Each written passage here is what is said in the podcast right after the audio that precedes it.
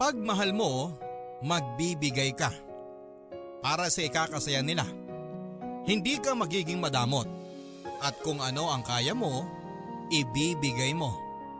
Minsan pa nga kahit na hindi mo na kaya ay gagawa ka pa rin ng paraan para makapagbigay ka. Kasi kung masaya siya, masaya ka rin.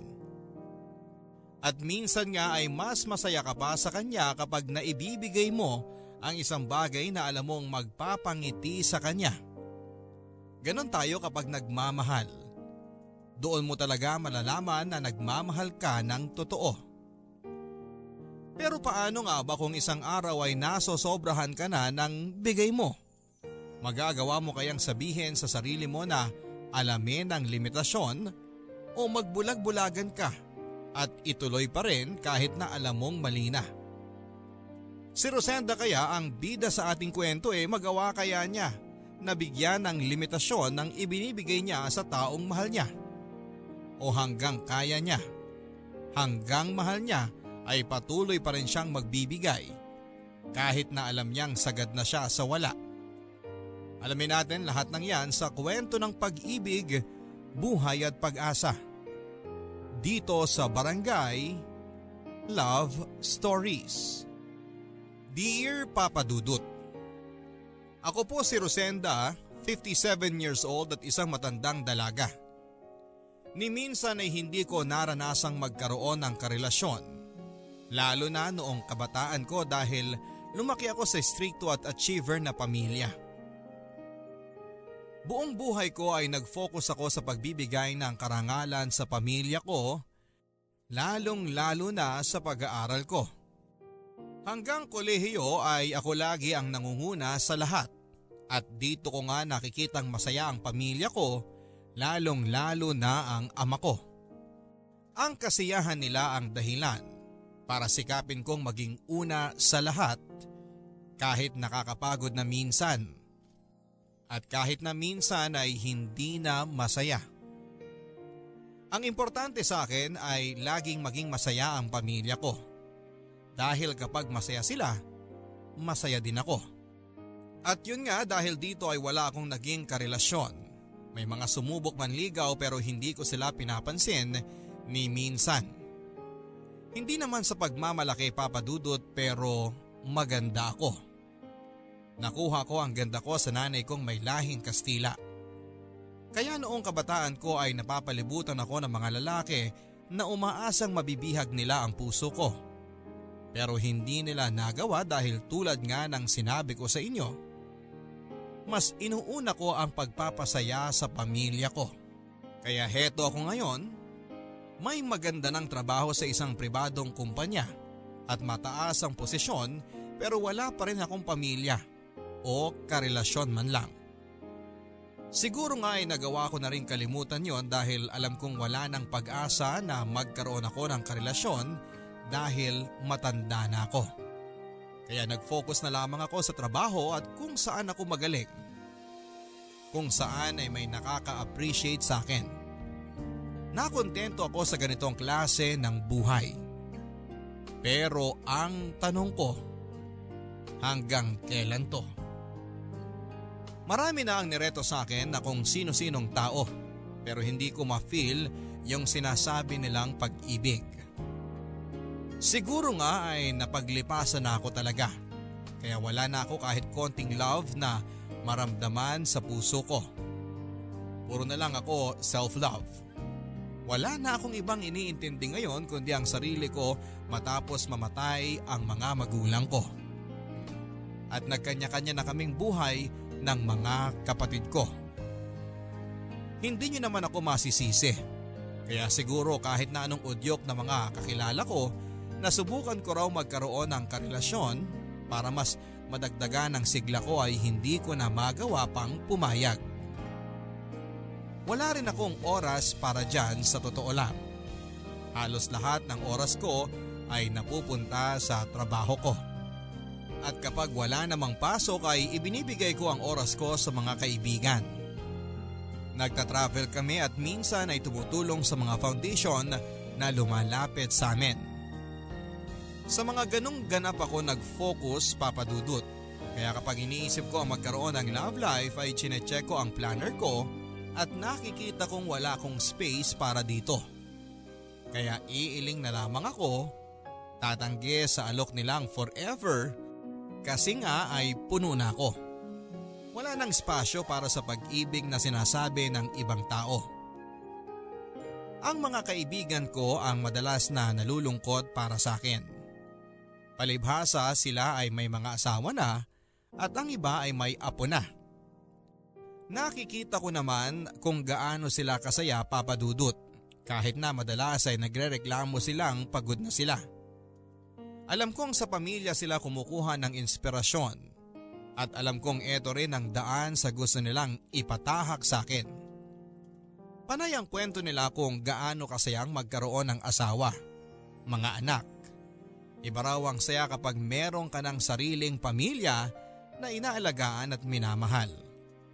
Hindi naman nila hinuhusgahan ang pagiging single ko at alam ko naman na gusto lang nila akong sumaya tulad nila. Para sabay-sabay na kaming makarelate sa usapan tungkol sa pamilya. Isa sa mga kaibigan kong panayang udyok na hanapin ko na raw ang forever ko ay si Mabel. Since high school ay magkaibigan na kami nito. Magkatrabaho na rin at siya ang nakakaalam ng buong buhay ko. Kaya hinahayaan ko na itong magsabi ng tingin niya ay nararapat para sa akin. Alam mo ikaw, parang hindi ka napapagod kakakonvince sa akin na magkaroon na ako ng karelasyon, no? Hindi kita susukuan. Hindi talaga, promise ko yan sa sarili ko.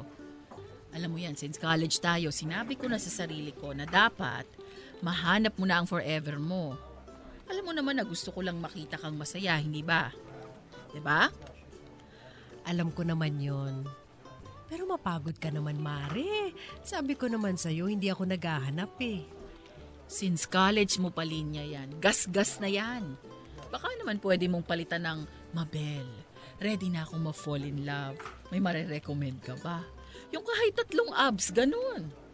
Nako, alam mo naman kapag yan ang sinabi mo, kahit anong oras pa yan, hahanapan talaga kita sa dating app. Baliw ka talaga. Yan ang linya ko lagi kasi yan naman yung nafe-feel ko talaga. Di talaga ako naghahanap. Tsaka masyadong nang late kung ngayon pa ako maghahanap, di ba? Nagpa-50 na ako. Walang pinipiling edad ang pag-ibig. So ano yun, hihintayin ko na piliin ako ng pag-ibig tapos go na ako, ganon. Oo! Eh, mukhang hindi na ako pipiliin nun. Kung pipiliin man ako ng pag-ibig, di sana dati pa, nung hindi pa ako menopause. o kaya yung wala pa akong wrinkles at di pa sakitin ang likod ko. Basta pipiliin ka rin ng pag-ibig. Malay mo, one of these days eh, sa'yo na ang focus niya. Maghanda ka. Mga Tuesday, mga 8pm, ganun. Sabi na eh. Sabi na. Anong sabi na? Sabi na at may isa-set up ka na naman sa akin. Ang galing. Paano mo nalaman? Kakasabi mo lang ng date at oras. Kaloka ka. No, ayoko. Sige na please. Naka-oo na ako dun sa lalaki eh. Pinsang malayo ng asawa ko. Maganda rin ang work at hindi nalalayo ang edad sa'yo. Gaano kalapit ang edad namin na Ber? 35 siya. Ang bata! O eh, 36 na next year. Akala mo naman sampung taon agad ang dagdag sa edad niya next year? Sus, bata pa rin yan. Pero interesado pa rin siya sa'yo. Ano bang sinabi mo? Wala ko sinabi. Pinakita ko lang ang picture mo at nagandahan siya sa'yo. No. Ayoko pa rin. Sige na please. Nakabili na siya ng polo para sa date ninyo eh. Eh di sana bago siya pumili, tinanong niyo muna ako kung gusto ko, di ba? Ano ba naman yung i-text man lang ako, ganun. Mahirap ba yon? Eh baka kasi hindi ka pumayag. At sa tingin mo ngayong biglaan eh papayag ako. Nagpray naman ako last night na pumayag ka eh. Wala ko nang sasagot sa prayer mo. No, ayoko. Subukan mo muna. No, ayoko.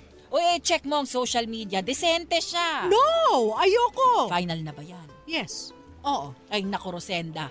Hay, naku na lang talaga.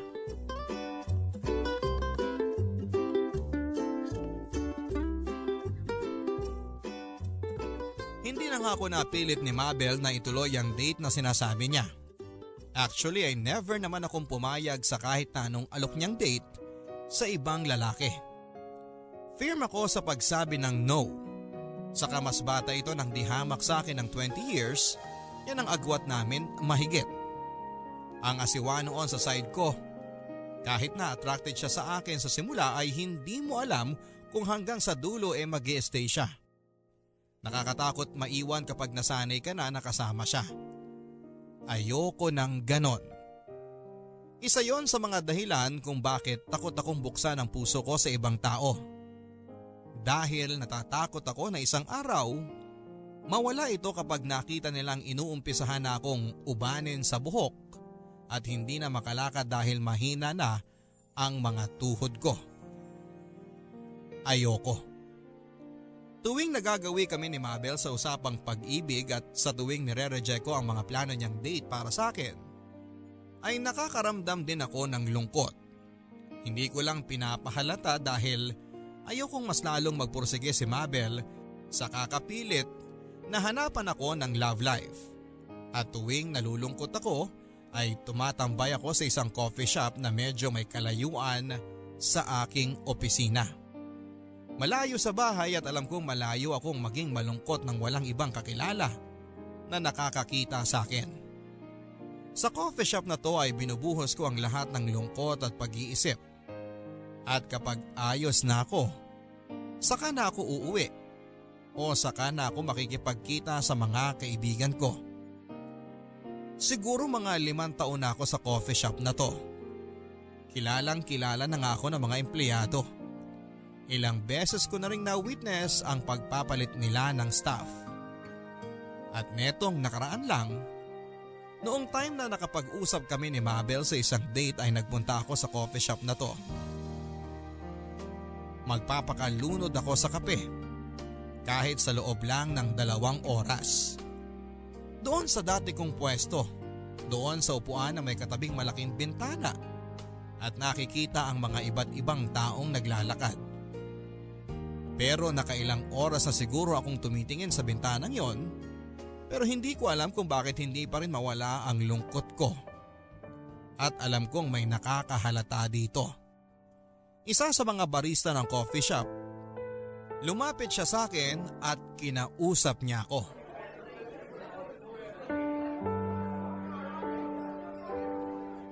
Kailangan niyo ng tubig? Warm water po para gumaan ang loob niyo? No, okay lang ako. Tissue? May sarili akong dalang tissue. On the house tea? I don't drink tea. On the house coffee? For what? Para, para maging happy ka. At sa tingin mo sasaya ako sa isang tasa ng kape? I don't think so. Eh, gawin nating three cups of coffee. On the house pa rin. On the house o ikaw ang magbabayad? Actually, ako magbabayad. At bakit? Hindi kita kilala? I'm Tim. Hindi ko tinatanong ang pangalan mo. Pero nagpapakilala lang ako.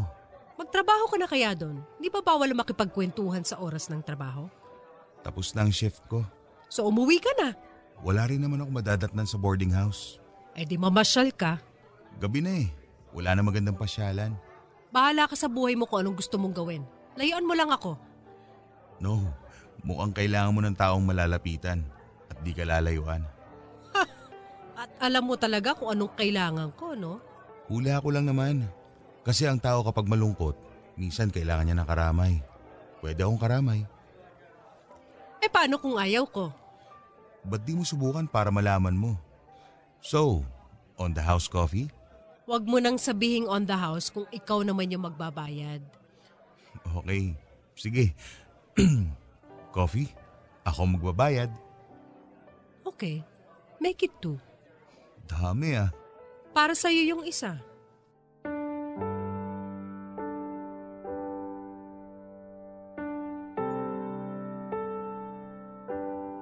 At doon kami nagkakilala ni Tim.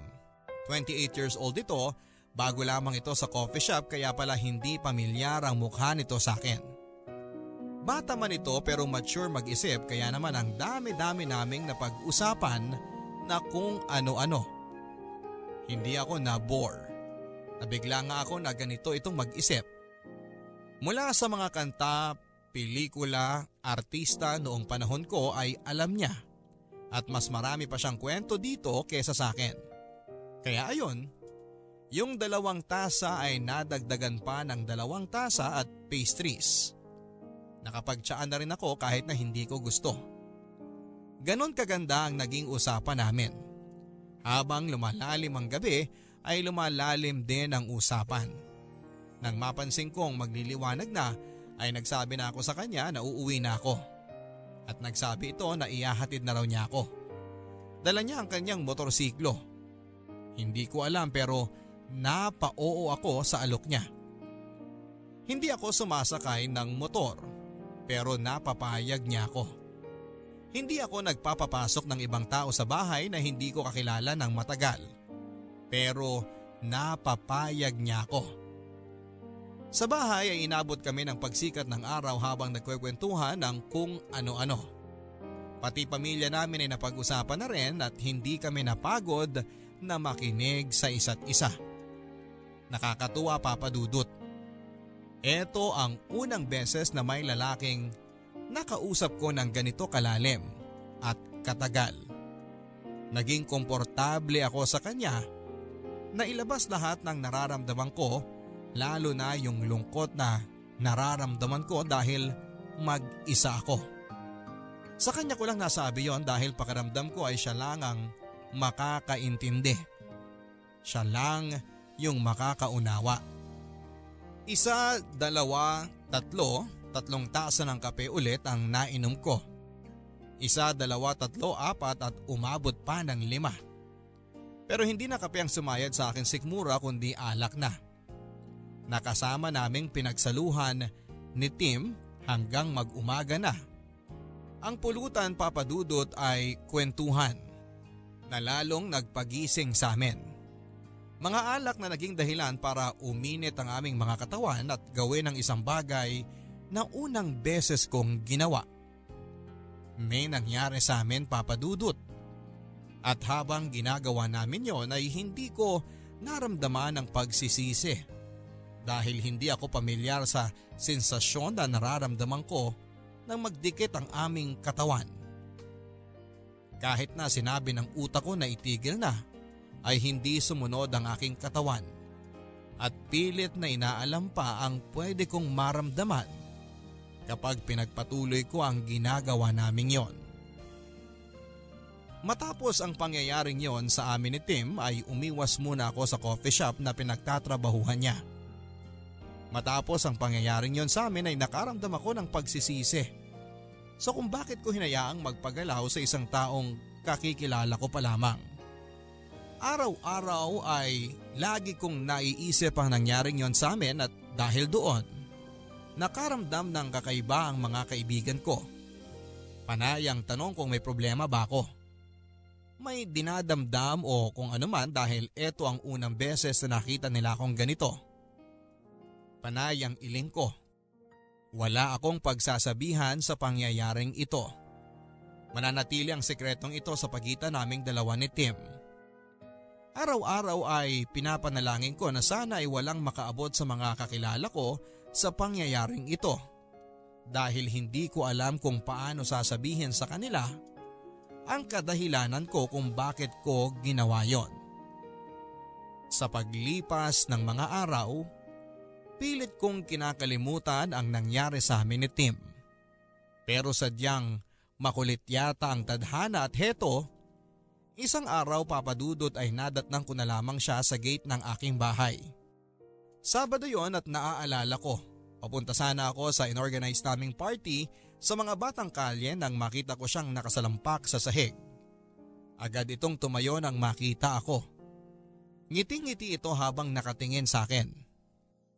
Sinubukan kong lumakad at magkunwaring hindi ko siya nakita. Pero maagap ito at naharang ako. Nagkatingin ang kaming dalawa, ang kaninang nakangiti nitong mukha ay biglang naging seryoso. Nang maramdaman itong gusto ko siyang iwasan. Siya ang unang bumasag ng katahimikan. Tinatanong kung bakit hindi ako nagpupunta sa coffee shop. Kung bakit hindi ako nagre-reply sa mga chat nito sa Facebook. Noon ay wala akong maisip na isagot. Hindi ako sumasagot dahil baka kung ano ang masabi ko.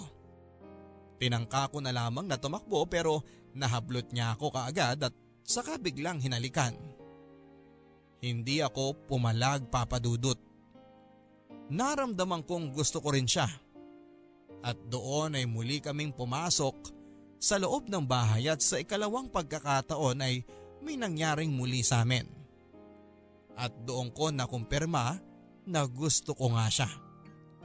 Gusto ko si Tim at gusto kong maging akin siya. Naging kami ni Tim papadudot.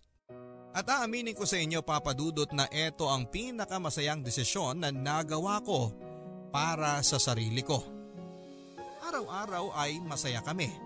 Tumira na rin ito sa bahay para lagi kaming magkasama. Tuloy pa rin ang trabaho niya sa coffee shop at sabay na kaming umuuwi. Tumatambay na lamang ako after work para makita siya at makasabay sa pag-uwi. Kung dati, tumatambay lang ako sa coffee shop na yon kapag nalulungkot ako. Ngayon ay iba na. Tumatambay na ako doon para maging masaya. Sa relasyon namin ni Tim ay marami ang hindi sang-ayon. Marami ang nakikialam, lalong-lalo na ang mga kaibigan ko. Si Mabel nga ay panayang ismid sa tuwing nakikita niya kaming magkasama. Prangka naman nilang sinasabi sa akin na ayaw nila kay Tim para sa akin. Pakaramdam daw nila ay peperahan lang ako nito pero tumatanggi ako at tumatawa. Ang sabi ko ay hindi ko naman siya binibigyan ng pera at yun naman ang totoo. Nakatira lamang ito sa bahay pero hindi ito humihingi ng alawan sa akin tulad ng sinasabi nilang may mga sugar mommy. Hati pa nga kami sa gastusin sa bahay kahit nga sabihin ko sa kanya na huwag na siyang makihati pa. Dahil kaya ko namang tustusan ang mga kailangan sa bahay pero mapilit siya. Lalaki daw siya at masakit sa pride kung puro si babae ang gagastos. Ayaw daw niyang magmukha siyang inutil sa relasyon namin. Isang bagay na sobrang nagpapasaya sa akin dahil napatunayan ko sa sarili ko na tama ang desisyon kong mahalin ang isang kagaya ni Tim. Minsan nga papadudot ay sinubukan ko itong bilhan ng sapatos o pantalon dahil lumain na ang lahat ng gamit niya. Pero tumanggi siya. Huwag ko raw siyang bibilhan ng ganon para hindi mag-isip ang ibang tao. Aware naman siya na kapag magkasama kami ay madalas na nagbubulungan ng mga tao at sinasabing sugar mommy ako. Alam niya lahat ng yon, kaya naman nasasaktan daw siya kapag naririnig yon dahil pakiramdam niya ay nababastos ako. Parang pinaparamdam daw ng mga taong ito na hindi ako deserving sa pagmamahal. Kaya kailangan ko pang gumaso sa gwapong mas batang lalaki kesa sa akin para makuha ko lang ang kagustuhan ng katawan ko. Kapag sinasabi niya ito papadudot ay para akong hinihele sa ulap. Ganito pala yung pakiramdam na may nagmamahal at nagpapahalaga sa iyo. Ngayon ko lang naramdaman ito at ayaw ko nang pakawalan pa. Kahit na anong mangyari ay ilalaban ko to.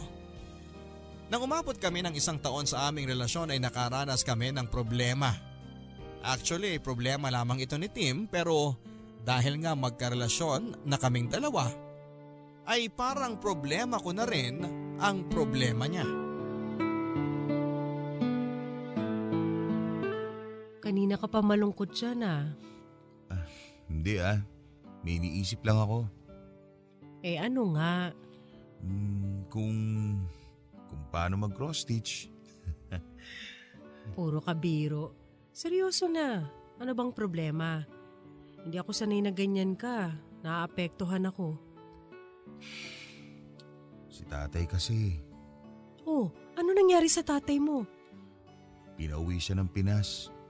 Masyado na raw siya matanda para mag-construction worker pa sa Dubai. Hala, eh paano na yan? Hindi ko rin alam eh.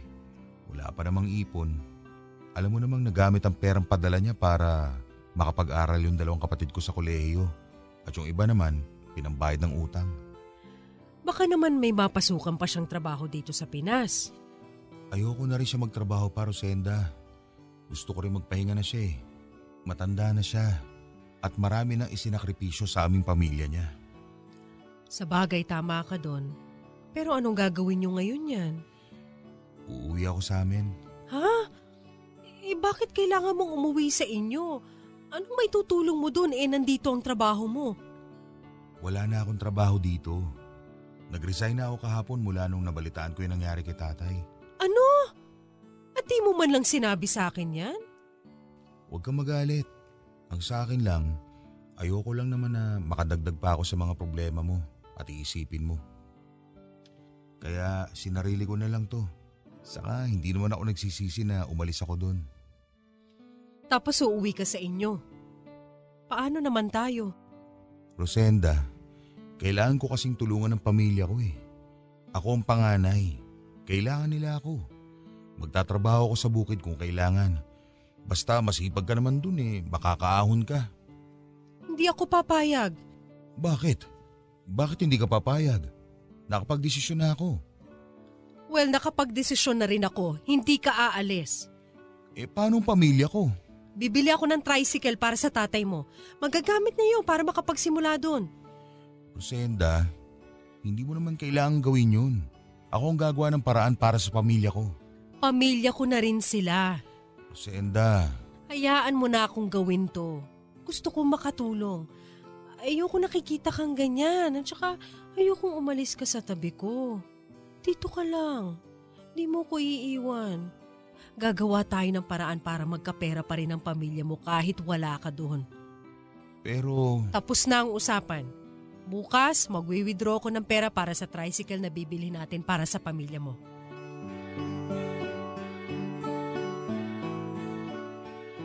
Nag-emergency leave ako ng isang linggo sa trabaho at sinamahan ko si Tim na umuwi ng probinsya para bumili ng tricycle.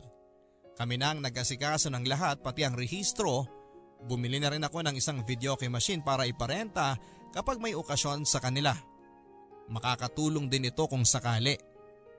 Tuwang-tuwa noon ang mga magulang ni Tim. Niyakap nila ako at pinaramdam na abot langit ang kanilang pasasalamat sa akin.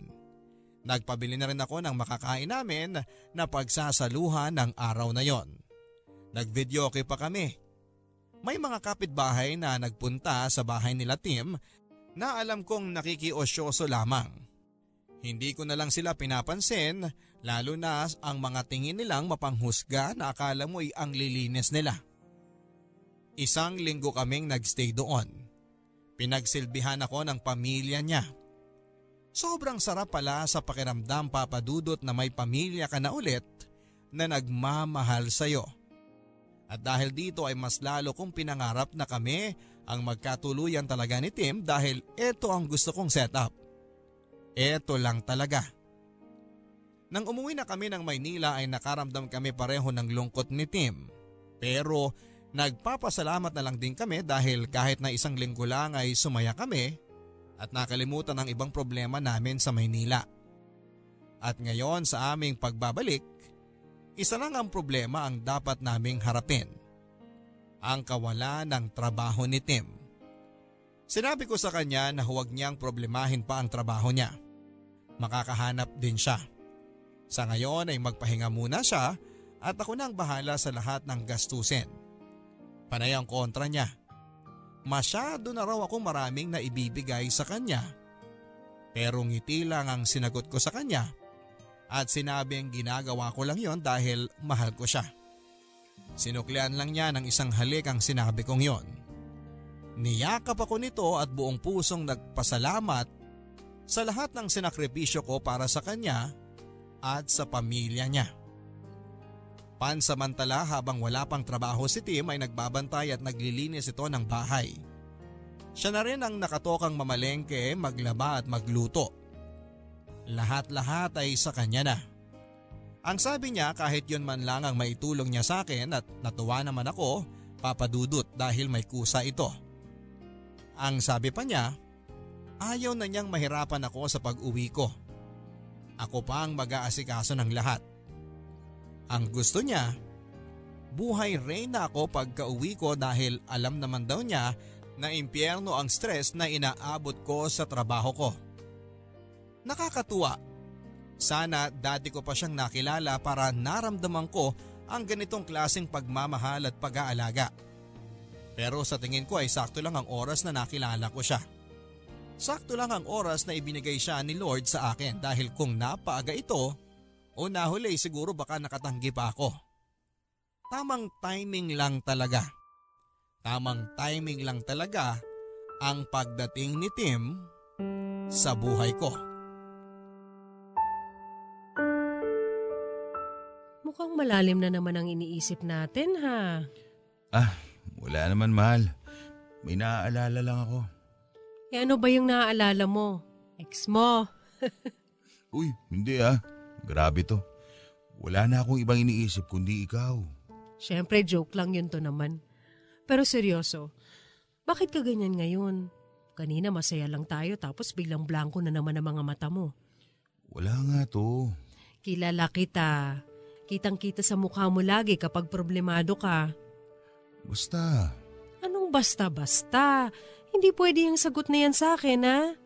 eh kasi ano eh, Eh kasi ano? yung kapatid ko na si Laika, yung sumunod sa akin, naalala mo? Oo naman. Bakit ano nangyari? Eh kasi nabuntis eh. Eh di ba kakagraduate lang nun sa college? Oo, May boyfriend siya? wala siyang boyfriend. Eh paano yun nabuntis? Nagkainuman sila ng mga kaibigan niya at ibang kakilala sa isang birthday party. Tapos nalasing. May nakagalaw sa kanya doon sa mga kainuman niya at hindi niya alam kung sino. Hala, ano ba yan? Eh anong plano nyo? Walang maituro si Laika kaya hindi namin alam kung sino mananagot doon. Kaya wala kaming choice kundi sarilihin at alagaan at palakihin yung magiging anak niya. Naku, ang hirap naman ng ganyang kalagayan niya. Yun na nga eh. Kung kailan naman nahihirapan pa si nanay at tatay na magpalabas ng pera sa pagtatricycle at video okay, saka naman to sumabay. Uuwi na lang ako sa amin, Rosenda. Tutal, wala naman akong trabaho na masasakripisyo. Tutulong muna ako doon habang buntis si Laika. Hindi. Hindi ka uuwi. Dito ka lang. Eh paano naman ang pamilya ko kung dito lang ako wala akong ibang maitulong? Ako ang tutulong. Huwag ka nang mag-alala. Pero Rosenda, Ako na ang bahala. Huwag ka nang mag-alala. Ako na ang bahala sa lahat.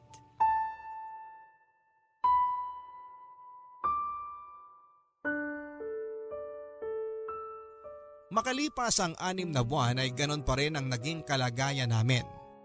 Sa bahay pa rin si Tim at ako ang nagtatrabaho. Bilang reward sa kanya ay dinedate ko ito sa tuwing wala akong pasok at binibilhan ng kung ano-ano. Sa una ay tumatanggi ito.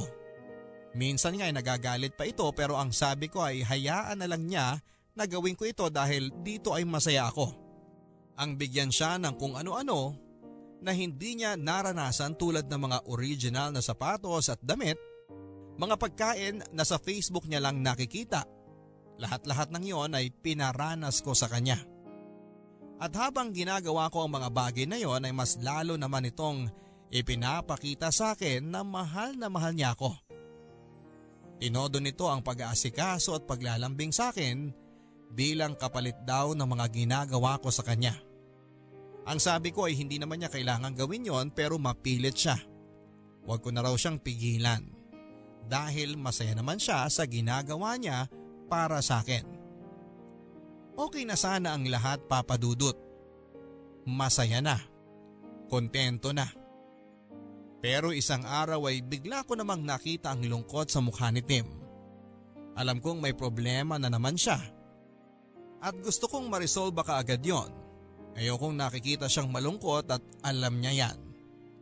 Kaya naman, tinanong ko siya. Nagpadala ako ng malaking halaga ng pera para makapagsimula sila ng isang sari-sari store na maliit lamang. Ang sabi ko ay bawiin na lang nila sa paninda kahit maliit lang ang store na mapapagawa ng pera na pinadala ko. Tuwang-tuwa na sila noon. Pinapunta nga nila ako doon pero tumatanggi ako. Wala na kasing leave. Naubos na dahil madalas kaming nagbabakasyon ni Tim dati. Kaya ang sabi ko ay sa susunod na lamang kami dadalaw ni Tim. Mag-iipon muna ulit ako at hindi lang vacation leave kundi syempre pati na ang pera. Sa totoo lang ay nasasaid na rin ang perang naipon ko dati. Hindi ko yon sinasabi kay Tim kasi baka mag-alala ito at baka sisihin pa niya ang sarili niya. Gagawan ko na lang yun ng paraan at ako nang bahala sa lahat. Bumalik muli sa ayos ang lahat. Masaya na naman si Tim at kapag ganitong masaya siya, ay masaya din ako papadudot. Lalong lalo na kapag nagre-request ito ng mga gusto niya. Mula sa mga pagkain at damit ay panay pa rin ang bigay ko. Never akong tumanggi kasi alam kong masaya naman ako sa ginagawa ko. Ganon naman sa relasyon hindi ba? Kapag nakikita mong masaya ang karelasyon mo, willing kang ibigay kahit na ano.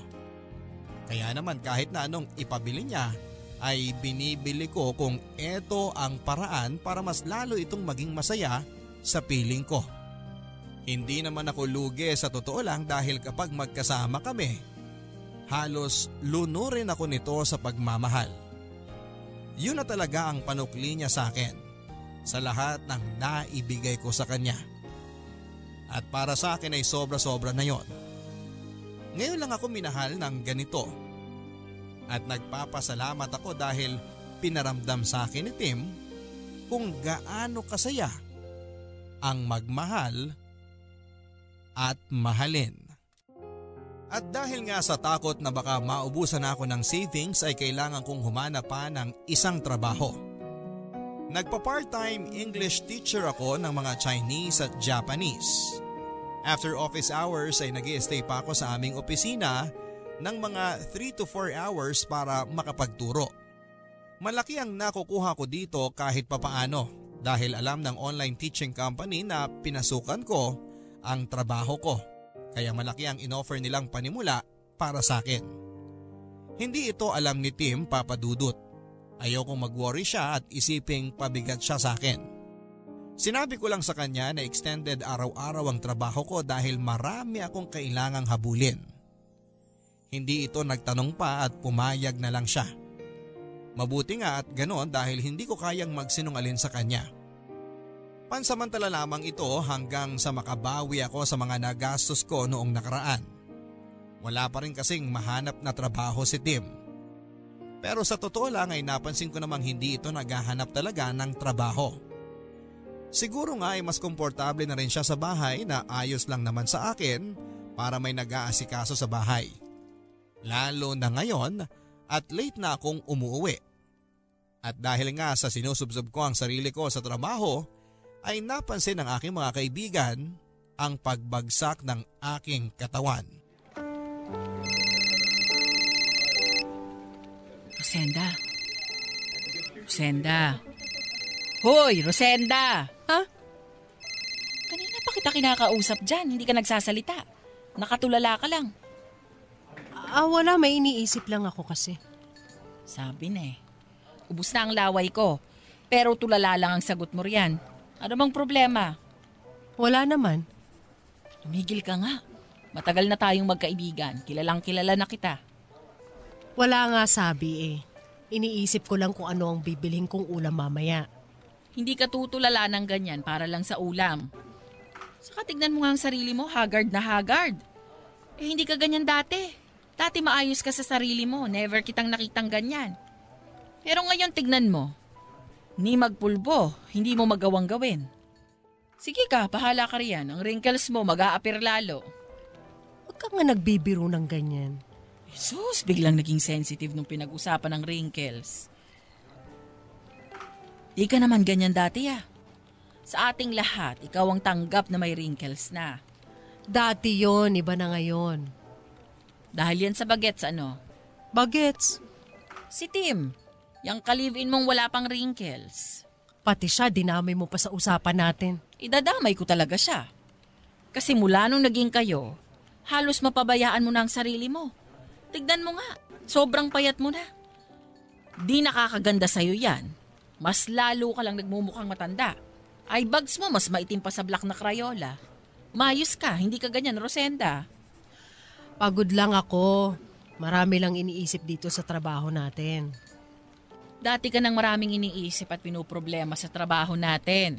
Pero ngayon lang kitang nakitang ganyan. So hindi ito dahil sa trabaho mo. Dahil ito sa ibang bagay. Magsabi ka nga. Bakit nagkakaganyan ka ngayon? Wala. Anong wala? Wala kang makukuhang sagot sa akin. Bumalik ka na sa office mo at marami pa akong gagawin.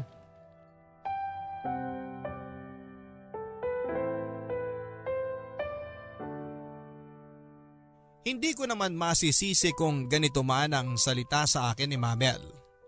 Dapat nga lang naman akong pagsabihan dahil iba na ang itsura ko. Bagsak na ang katawan ko sa pagod at madalas natulala pa ako. Halos napapabayaan ko na rin ang trabaho ko sa opisina dahil mas iniintindi ko ang pangangailangan ni Tim kesa sa pangangailangan ng kumpanyang nagpapasahod sa akin. Napapagalitan na rin ako ng superior ko pero dead man na lang. Ayokong iuwi ang problema kong ito sa bahay. Minimake sure ko talaga na pagtapa ko sa bahay ay masaya ang mukhang isasalubong ko kay Tim. Ayokong mag-isip pa ito ng kung ano-ano. Ayokong madamay pa siya sa problema ko. Habang tumatagal ang aming relasyon ay mas lalong lumalalim ang pagmamahal ko kay Tim. Para sa akin, siya na ang buhay ko. Para sa akin ay siya na ang lalaking gusto kong makasama sa habang buhay. Kahit minsan ay nakakaramdam ako ng kakaiba kapag kasama ko siya, ay umiiling na lang ako at pinababalik ko sa aking sarili ang tiwala ko sa kanya. Papadudot madalas ay nagpapapogi na si Tim. Hindi naman siya ganito dati. Saka ngayon ay madalas na itong magpaalam sa akin habang nasa trabaho ako na lalabas daw siya. Nababagot daw ito sa bahay. Pinapayagan ko naman siya kasi totoo namang nakakabagod sa bahay lang. Pati ang gabing nagtuturo ako ng 3 to 4 hours ay ginamit na rin niyang opportunity para lumabas.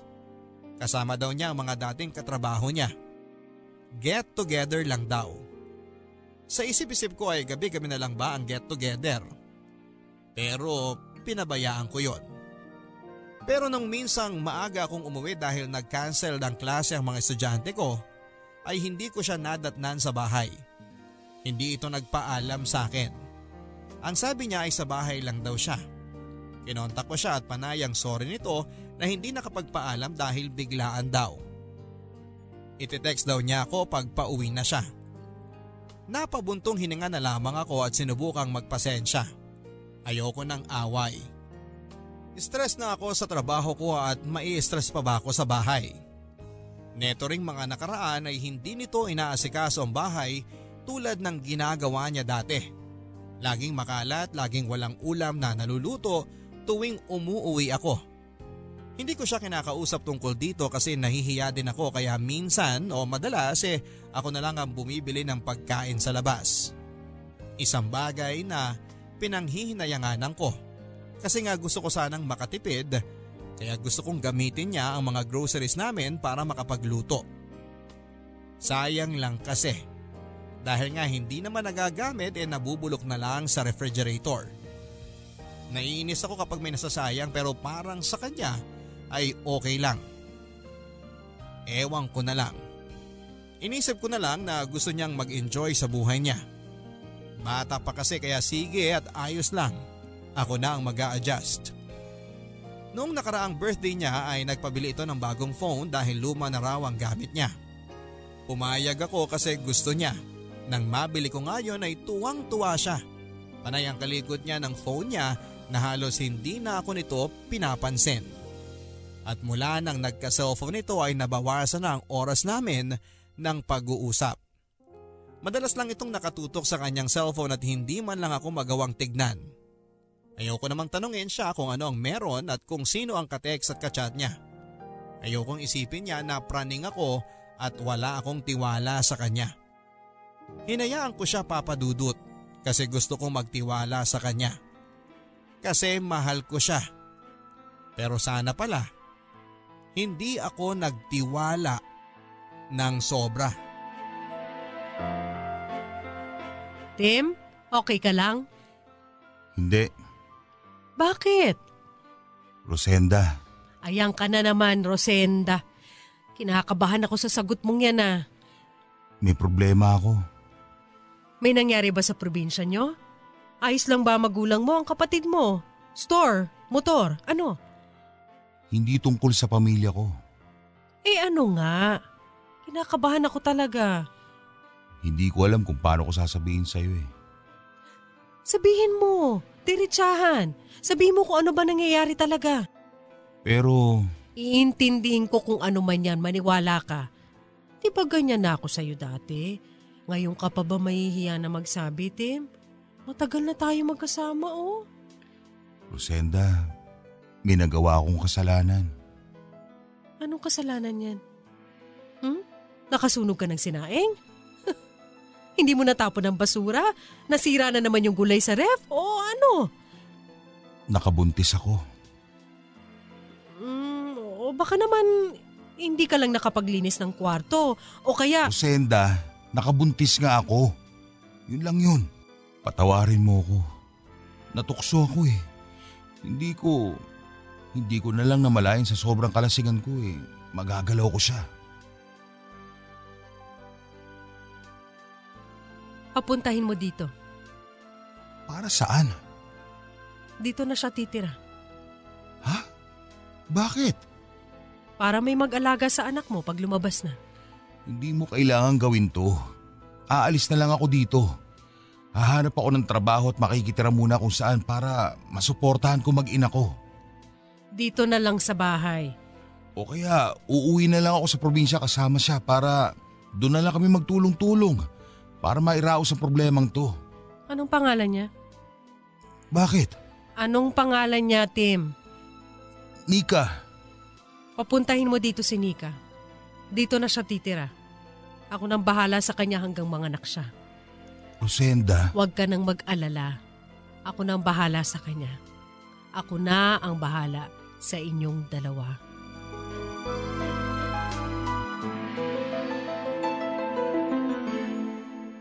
Hindi ko alam kung paano ko nairaos na sabihin ang mga salitang yon kay Tim. Talaga bang patitirahin ko siya sa bahay at ako ang gagastos hanggang mga anak siya? Sobra na ba talaga ang pagmamahal ko sa kanya para umabot kami sa ganito? Siguro nga. Dito ko mas lalong napatunayan kung gaano ko kamahal si Tim dahil kahit mali na ay nagawa ko pa rin tumulong sa kanya.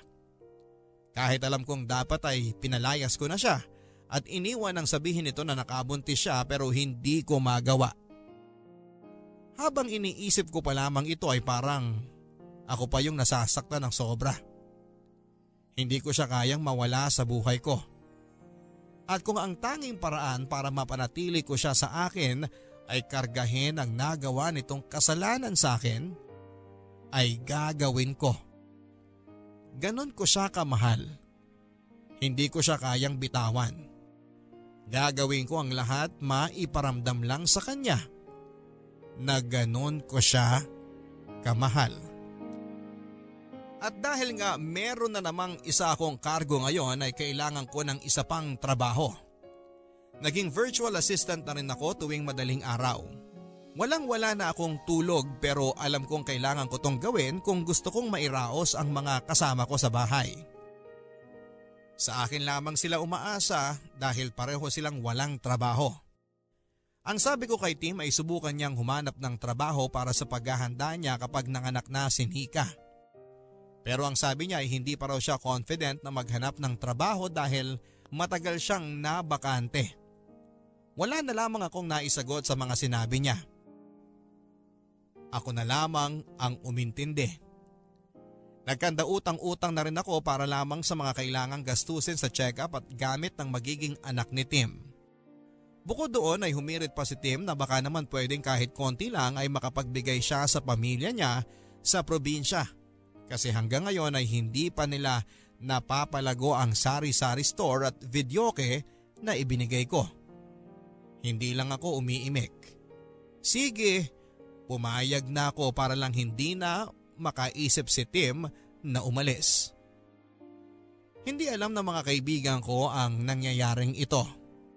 Ayaw kong makagalitan na naman nila dahil sobrang stress at lungkot na ang nararamdaman ko. Ayaw kong dumagdag pa ang mga kaibigan ko.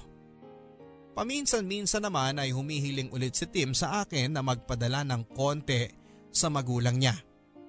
Pumapayag naman ako basta may extra.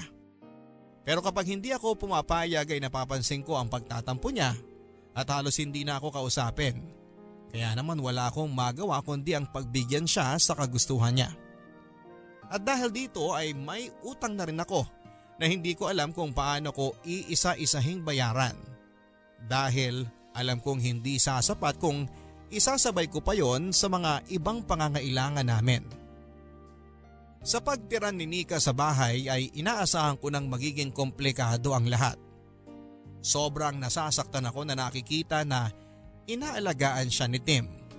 Dapat ay maintindihan ko yon dahil nga sa buntis siya. Dapat naman talagang alagaan at alalayan pero masakit lang kasi dapat ako yon hindi ba? Ako yung inaalagaan at minamahal niya. Pero sa lagay naming yon ay parang nag-iba na ang lahat bumaliktad na.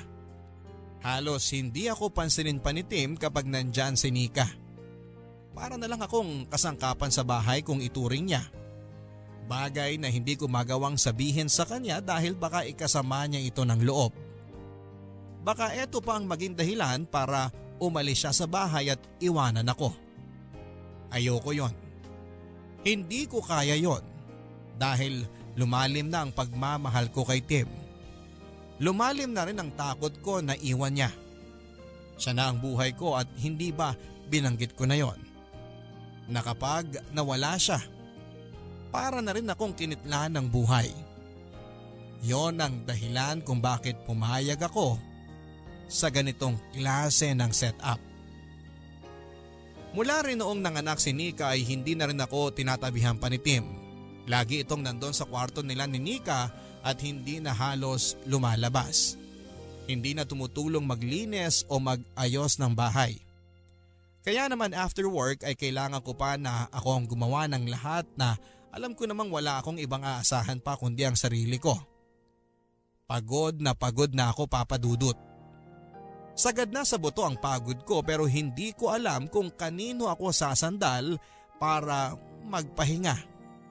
Dahil ang dati kong sandalan Ayon at nakabantay na sa ibang babae at sa kanilang anak. Sino ba ako para makisandal pa sa kanya? Hindi na rin ako sigurado kung mahal ba talaga ako ni Tim tulad ng lagi niyang sinasabi dati sa akin. Bago dumating si Nika sa buhay niya, maalaga pa rin ako para sa kanya o kailangan na lang niya ako dahil wala na siyang ibang malalapitan sa problemang kinakaharap niya. Sa paglipas ng mga araw at buwan, Akala ko ay masasanay na ako sa ganong klase ng setup. Yung setup na kahit na kami yung magkarelasyon ni Tim ay kailangan niyang doon sa kwarto ni Nika matulog. Na kahit na kaming dalawa yung magkarelasyon ay kay Nika niya ginagawa. Yung mga bagay na dapat ay sa akin niya ginagawa. Lahat ng ito ay hindi ko iniimik sa kanya. Kahit minsan. Sa takot na ma-realize nito na si Nika ang mahal niya at hindi ako. Hahayaan ko siyang maging bulag sa sitwasyong ito. Total ay bulag na rin naman ako sa pagmamahal ko dito. Oh, kumain ka ng marami ha. Ay hindi, okay na ako. Ti- Sinika sinasabihan ko. Huwag mo naman ako masyadong busugin at baka hindi naman magkasya tong pantalon ko sa akin. Alam mo naman ngayon ko na nga lang tumasosot matapos kong mga anak, di ba? Kahit tumaba ka pa, ikaw pa rin ang pinakamagandang babae para sa akin. Gusto niyo pa ba ng kanin? Pwede namang kumuha pa ako. Okay, sige. Salamat, Rosenda. Huwag na, Aling Rosenda. Rosenda na lang. Eh, nasanay po kasi ako na tinatawag na Aling ang mas matanda sa akin. Ayos na ako sa Rosenda. Huwag na kayong kumuha ng kanin at baka hindi ko na rin naman kayanin. Para bukas na lang ho yan. Isangag na lang sa umaga. Alam mo, Nika, magaling si Rosenda magsangag. The best yung sangag niya tuwing umaga bago ka tumira dito. Kaya nga lumaki ang tiyan ko dahil sa kanya eh. Talaga ba, Aling? Rosenda? Ah, oo. Masarap. Masarap yung, yung gawa kong sangag. Gawa ko kayo bukas na umaga bago ako pumasok sa trabaho. Ayun, sakto. Sabayan mo na rin ng dilis at kamatis ha. Ah, s- sige. Baka naman pwedeng padagdag na rin ng itlog na pula tsaka yung atsara. Natatakam din kasi ako sa atsara eh. Pwede naman akong bumili ng atsara bukas ng umaga. Aagahan ko na lang ang gising. Uy, thank you ah. Pasensya na marami akong request. Ang hirap pala kapag naglilihi ka ulit.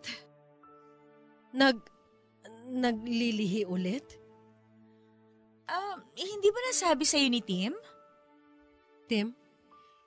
Ah, oo Rosenda. Pasensya na kung hindi ko nabanggit sa'yo. Nakalimutan ko ata. Pero yun nga, buntis ulit si Nika. Mag-iisang taon pa lang ang anak niyo ah. Eh, ewan ko ba? Sabi naman ng matatanda kapag nagpapadede pa mga babae, hindi siya mabubuntis kung may mangyari. Tim, ano... Ano na naman to? Galit ka ba? Hayaan mo kung galit ka at hindi mo tanggap ang nagawa kong pagkakamali ulit.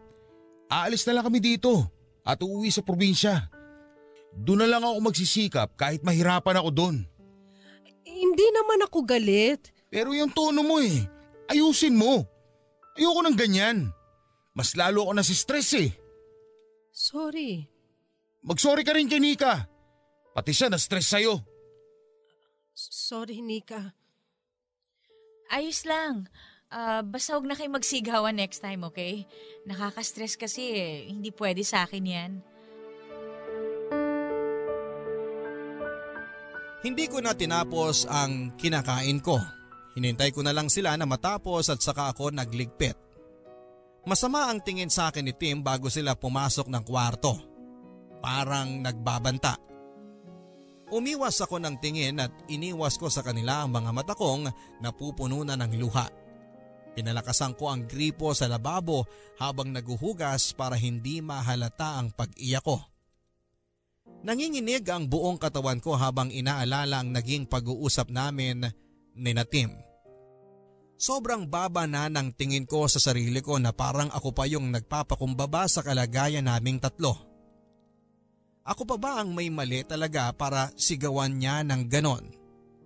Masama ba na mabigla sa mga nalaman ko? Tinanggap ko na ang unang pagkakamali niya nang nakabuntis siya. Tinira ko pa sila sa bahay ko at pinagsisilbihan na akala mo'y katulong ako. Tapos eto, hindi pa man ako nakaka-recover sa unang pagkakamali niya ay nagdagdag pa ito at ang masakit ay parang ako ang pinapalabas na mali dahil hindi ko magawang tanggapin ang ginagawa nila. Hindi ko na alam kung saan ako pupwesto, kung ano ang gagawin ko. Nakahiga ako noon sa kama. Panay pa rin ang iyak ko. Sa kabilang kwarto ay dinig ko ang malakas na harutan ni na Tim at Nika na mas lalong nagpabigat sa dibdib ko. Parang eto na nga ata ang kumpirmasyon sa akin na talagang tapos na ako sa puso ni Tim. May pumalit na sa akin at paano ko ito matatanggap. At dahil hindi ako makatulog pa ay naupo na lamang ako sa parte ng kwarto kung saan ay mas mahina ang dating ng mga boses nila. Tinakpan ko ang aking tenga pero tumatagos pa rin ito. Pilit akong humuhuni ng kanta para matabunan ang tunog nilang dalawa. Pero kahit na anong gawin ko ay tumatagos pa rin ang tunog nila sa mga tenga ko. Papasok sa puso ko. Sa puso ko na umaagos na ang dugo dahil sa paulit-ulit na pagdurog nila dito. Huminto ako at tumingin sa kawalan. Walang kahit na anong nasa isip kundi ang makawala sa sitwasyon na yon. Nakita ko ang aking cellphone sa ibabaw ng aking cabinet at dali-dali kong kinuha. Oras na. Oras na talaga.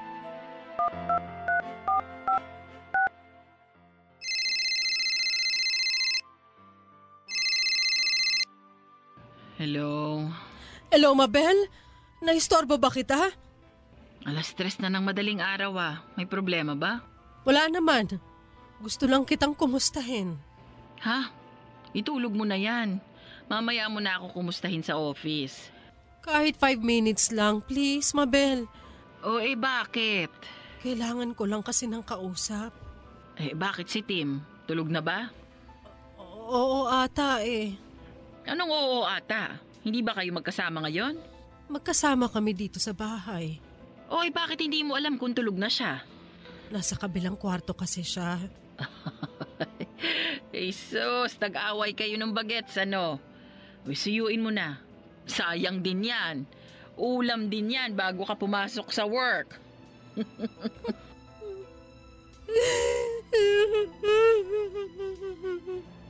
Rosenda. Rosenda, umiiyak ka ba? Mabel! Ay, Diyos ko, umiiyak ka nga. Hoy, ano? Anong problema? Sabihin mo sa akin at makikinig ako. Si Tim kasi, Mabel. Oh, eh bakit si Tim? Andito siya sa bahay. Kasama yung nabuntis niya. Ano? Magdadalawang taon na sila dito. Rosenda! At ngayon, at ngayon buntis na ulit yung babae.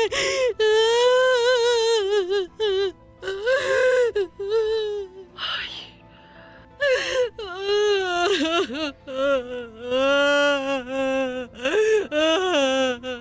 hintayin mo ako. Ah! Hintayin mo ako riyan. Mabel, kailangan ko lang ng kausap ngayon. Okay lang ako. Okay lang ako. Mag-uusap talaga tayo. Ang tanga mo, Rosenda! Ang tanga-tanga mo para pumayag sa ganyang sitwasyon. Matalino ka. Ikaw ang pinakamatalino sa ating lahat. Bakit hinayaan mong mabobo ka sa pag-ibig? Hindi ko alam. Hindi ko alam. Sorry. Sorry talaga.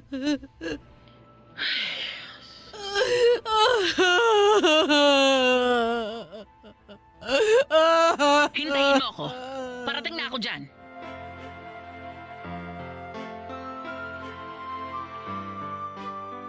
Noong oras na yon ay dumating nga si Mabel. Una niyang ginawa ay kinalabog nito ang pintuan ng kwarto ni na at Nika at doon ay nagsisigaw ito ng kung ano-anong klaseng salita at mura para durugin ang pagkatao ng dalawang nanakit sa akin. Wala ni isa sa kanila ang lumabas. Tahimik lamang silang pareho. Galit na galit noon si Mabel. Sa haba ng panahon na magkaibigan kami ay eto ang unang beses na nakita ko itong ganon magalit. Ngayon lang. Nang makontento na siya ay sa kanya ako niyakap at saka pinabalik na ako sa kwarto para matulog habang siya ay tinatawagan ng asawa niya para esplika ang mga nangyari. Tumawag na rin siya sa ibang kakilala namin para makatulong sa paghahakot ng gamit sa inuupahan ko. Sabi niya, kung ayaw umalis ni Natim at Nika sa bahay na yon ay ako na lang daw ang aalis. Titira ako pansamantala sa bahay niya. Inayos niya lahat yon. Kinuha ang contacts ng mga naglilipat bahay ng mga truck at inabot siya ng umaga. Hindi na kami nakapasok noon sa trabaho dahil alas 10 na ako nagising habang si Mabel ay tulog pa rin. Hinayaan ko itong matulog dahil alam kong sobra itong napuyat. Bumangon ako ng kama at paglabas ko ng kwarto ay dahan-dahan akong lumapit sa kwarto ni na Tim at Nika. Hindi ko alam pero bakit nung time na yon ay gusto ko pa rin silang pagsilbihan. Iluto ang hiling ni Nika na sinangag, siguro dahil nasanay na lang ako sa ganitong sitwasyon sa buhay nila. Siguro kaya gusto ko pang pagsilbihan sila kasi natatakot ako na kung hindi ko yon gawin ay iwanan ako ni Tim. Siguro nga ay yun yon. Napabuntong hininga ko habang dahan-dahang kumatok sa kwarto nila. Walang sumasagot. Kumatok akong muli at wala pa rin. Nang hawakan ko ang doorknob ay nakita ko ang hindi pala ito nakasara. Pumasok ako at sa pagpasok kong yon ay wala na palang tao akong madadatnan. Wala kahit isang gamit nila. Wala nang baka si Tim at Nika doon maski ang sanggol nila. Dahan-dahan akong lumapit sa kama at naupo. Walang ibang nasa isip at wala akong nararamdaman. Hindi ko alam kung ano ang tamang reaksyon sa nalaman kong yon. Nakatingin lang ako sa kawalan. Binalikan ang unang araw na nagkakilala kami ni Tim hanggang sa araw na umalis ito sa aking piling. Wala na. Wala na pala. Unti-unti ay hindi ko man gustuhin ay kusang kumawala ang mga butil ng luha sa aking mga mata. Sana eto na ang huling luha na ilalabas ko para kay Tim. Pero kung sakali mang masusundan pa ito, sana'y mabilis ko itong maubos kasi napagod na ako. Sawa na ako. Ayaw ko nang umiyak at ayaw ko nang masaktan. Ayaw ko nang mahalin siya. Gusto ko na ulit mahalin ang sarili ko tulad ng dating ginagawa ko. Tulad ng dati nung hindi pa siya pumapasok sa buhay ko. Yung sarili ko lang at mga kaibigan ko ang minamahal ko. Kasi alam ko na eto lang ang totoong nagmamahal sa akin. Sila yung hindi ako iiwanan at hindi ako uubusin. Hindi ako aabusuhin. Bakit ba kasi kinalimutan kong mahalin ang mga kaibigan ko tulad ni Mabel? Eh sila lang naman ang totoong nagpakita ng pagmamahal sa akin simula noong una. Hanggang ngayon na ubos na ubos na ako. Bakit ba hindi sila ang pinili kong mahalin hanggang sa dulo? Ang inyong kapuso at kabarangay forever, Rosenda. Pag mahal mo ay magbibigay ka para sa ikakasaya nila. Hindi ka magiging madamot. Kung ano yung kaya mo ay ibibigay mo. Minsan pa nga kahit na hindi mo na kaya ay gagawa ka pa rin para makapagbigay ka. Kasi kung masaya siya, masaya ka rin. Minsan nga mga kapuso ay mas masaya ka pa sa kanya kapag naibibigay mo ang isang bagay na alam mong magpapangiti sa kanya. Ganon tayo kapag nagmamahal doon mo talaga malalaman na nagmamahal ka ng totoo. Oo, nagmahal po ng totoo si Rosenda. At dahil sa totoong pagmamahal na yon ay napatunayan niya kung sino ba talaga ang totoong nagmamahal sa kanya. Hindi si Tim, kundi ang mga dating tao sa buhay niya. Mga taong hindi naman talaga nawala simula ng una. Ang mga kaibigan niya. Ang mga kaibigan niya na minsan ay nagawa niyang talikuran pero sa huli Lumapit pa rin sila dahil sila ang totoong nagmamahal sa kanya. Minsan mga kapuso ay kailangan nating masaktan ng ibang tao para malaman natin kung sino ang mga tamang tao na dapat ay manatili sa buhay natin at kung sino ang dapat nating tanggalin. Ikaw kabarangay, nakapag-decide ka na ba kung sino ang ititira mo sa buhay mo? At kung sino ang tatanggalin mo.